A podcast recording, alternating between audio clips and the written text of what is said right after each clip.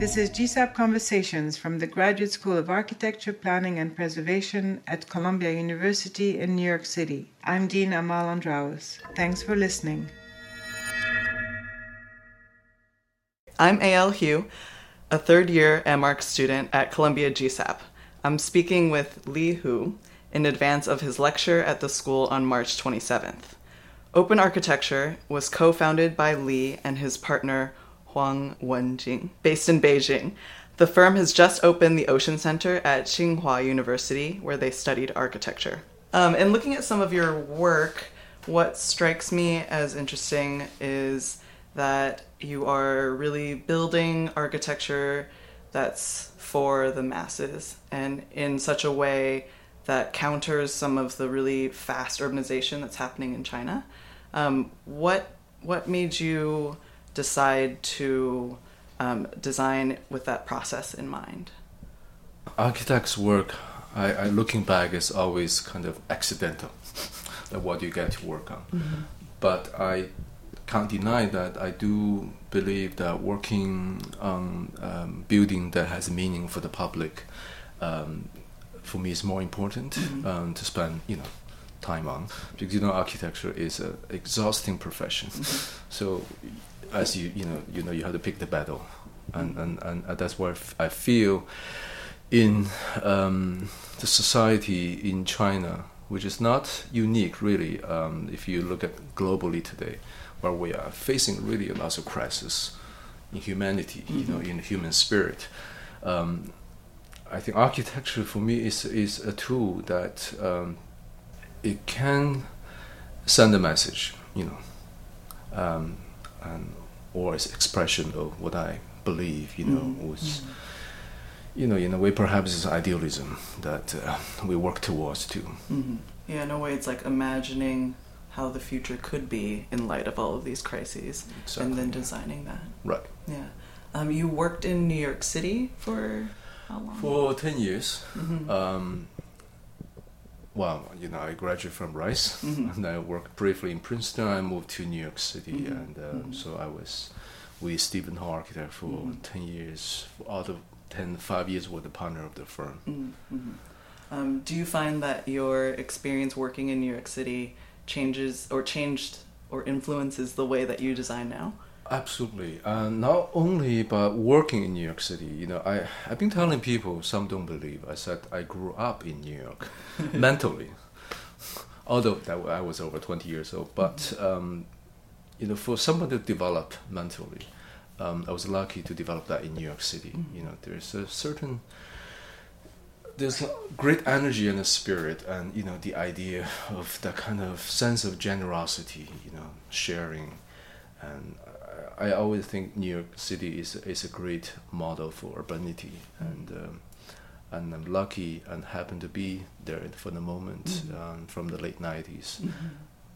which was to me it was a more exciting time. yeah, more, it's, it's, changed a little bit now. More authentic New York City. yeah, yeah. I know as someone who came to New York for grad school like in 2014, a lot of I hear a lot of people say that, and I'm always just like, what was that like? it's quite a different city now. Yeah, I can imagine. Um, so a lot of your projects are also about bringing nature back to urban spaces. Um, I I'm wondering how because in studio it can become kind of like a cliche or a trope of like oh, we're building trees on this or whatever. How do you incorporate nature into your projects in such a way that's more of like a human scale or something that doesn't seem as cliched? Right. yeah. Well, I, I, I get what you mean. You know, you, you, you see a lot of buildings, uh, not just for students, but also being built, mm-hmm. that trees or nature are being used almost as a, a decoration. Of course, becoming cliche and become a burden actually for maintenance. Mm-hmm. However, nature for us is really part of the public space. You know, that's the, it's part of the public space mm-hmm. that. Um, and especially in in the place where the the environmental crisis is such um, you know it's a huge one. Mm. Um, so to me, it's, it's very natural to do that, and and plus, I love plants. if you come to our office in in Beijing, we we're filled with plants. you Yeah. know. you have to love something before you do it. You know? So you have to Mhm. understand um, how plants Mhm. works and what do they want. I, I, I even have a friend with telling me, you know, I have a friend in Taiwan been telling me that you can talk to a plants. Mm. You know, plants have a spirit. It's a life. You know, it's a, it's a form of life. Mm-hmm. But but whatever you do, don't take it as part of a decoration Mm. or a skin or something or a message, simply a message. But it's Mhm. really it's, it's part of the kind of social life. Mhm. Um, Not so you have to do that very carefully. You know, Yeah. where you put them, how to incorporate them, in, in which way. Mhm. Yeah, And- and give to that make- an intention. Yeah, to Yeah. make to you know they have so so they can live their life with your public life. hmm So it's almost like you're building a space for the plants too. Well, it's a coexistence. Um, I'm also struck by the different scales of your project um, because your firm came up with um, the hex system, the modular system, um, which I imagine can be deployed across like an entire landscape. And then you also have like skyscrapers. Do you find that you like working at one scale more than the other, or do you see one being more successful than the other? Um, that's an interesting notion. Um, what, what that that is quite um, different from about our practice than some other young practices. Um, um, for me, scale makes no differences, and um, and program make no difference, and it's all part of this this creation, the process of creation. Um, and I feel excited to work on different things at different scale. But you know, a city is a house. A house can be a city. Mm. Uh, we're also working on a house for the first time, which is rare Right, right. because the most Western architects start with a house. right. So I finally got the chance to work on the house. so that's very kind of funny. Um, but um, I, I do feel lucky to be able to be exposed to the challenge Mhm. across different scale and, and diversity of the nature of the project. You know, lots of people ask us, so what do you guys uh, uh, specialize in? Mhm. And that's the question I hate the most because, because I said, not really anything, but we can do everything. Yeah, nothing but all of it. In Yeah. fact, I would like to work on something I haven't worked on. You know, I Mm. would, would love to work on the airport because Mhm. I'm in the airport so often that Mhm. I want to make a better airport. right. you know, your the desire come from your, uh, I guess, dissatisfaction of Mhm. things that yeah, you see, and your experience. and you want to do something yeah. that's better. Yeah, that's all.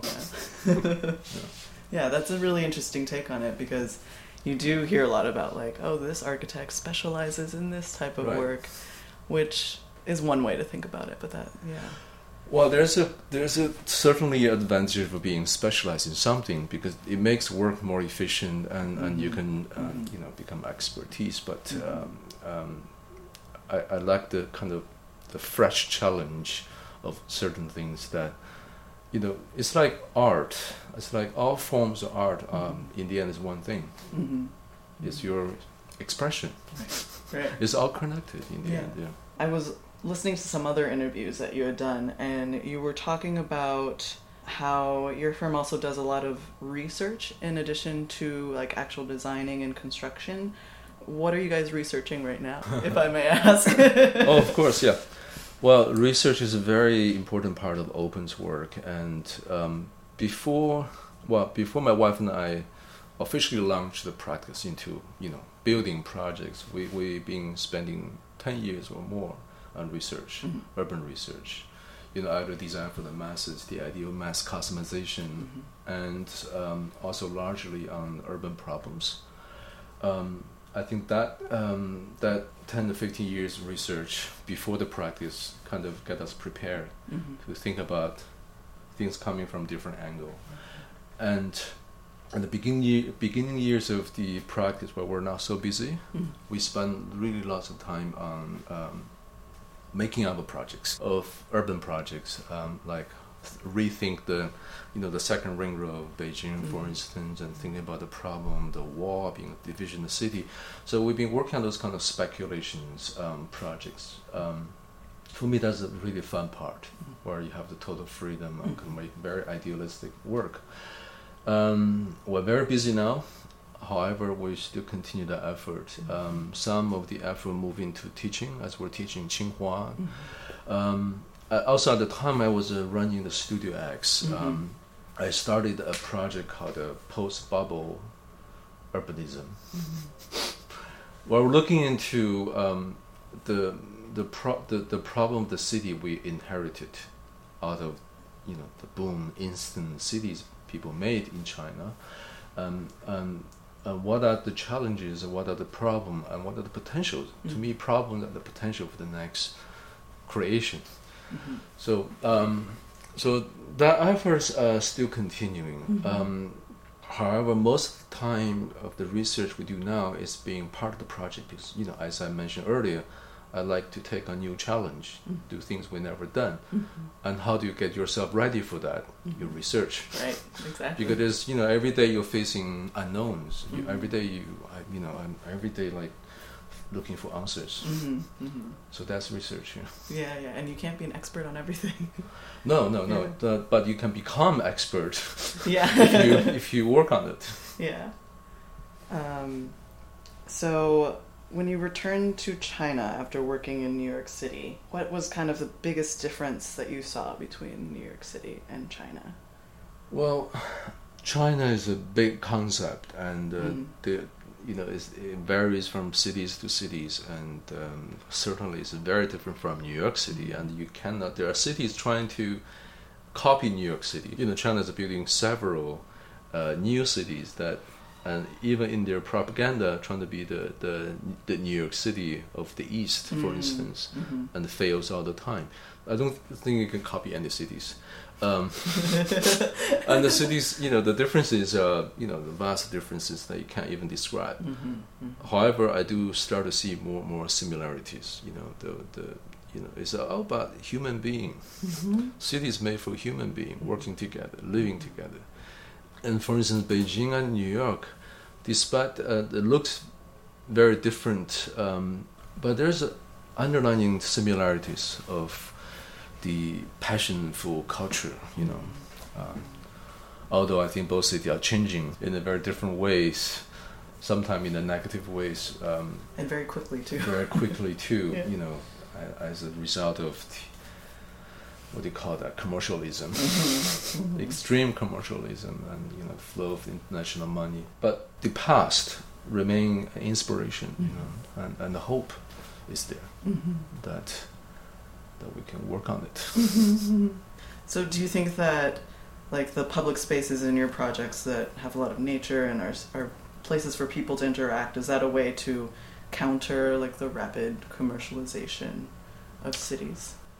I hope it does, um, in a way, bring people together and bring some kind of drama to your urban life. Mhm. I love drama movies. You know, so that's very kind of hidden in our projects. Mhm. You know, so so the project can create a kind of unexpected Mhm. um, drama Mhm. that make you happy. yeah.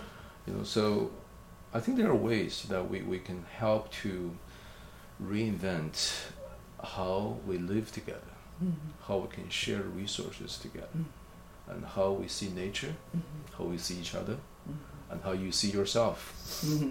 Yeah, especially in these times, right? exactly, and this is the, the, the main things I'm going to talk about for the in the lecture tonight. Yeah.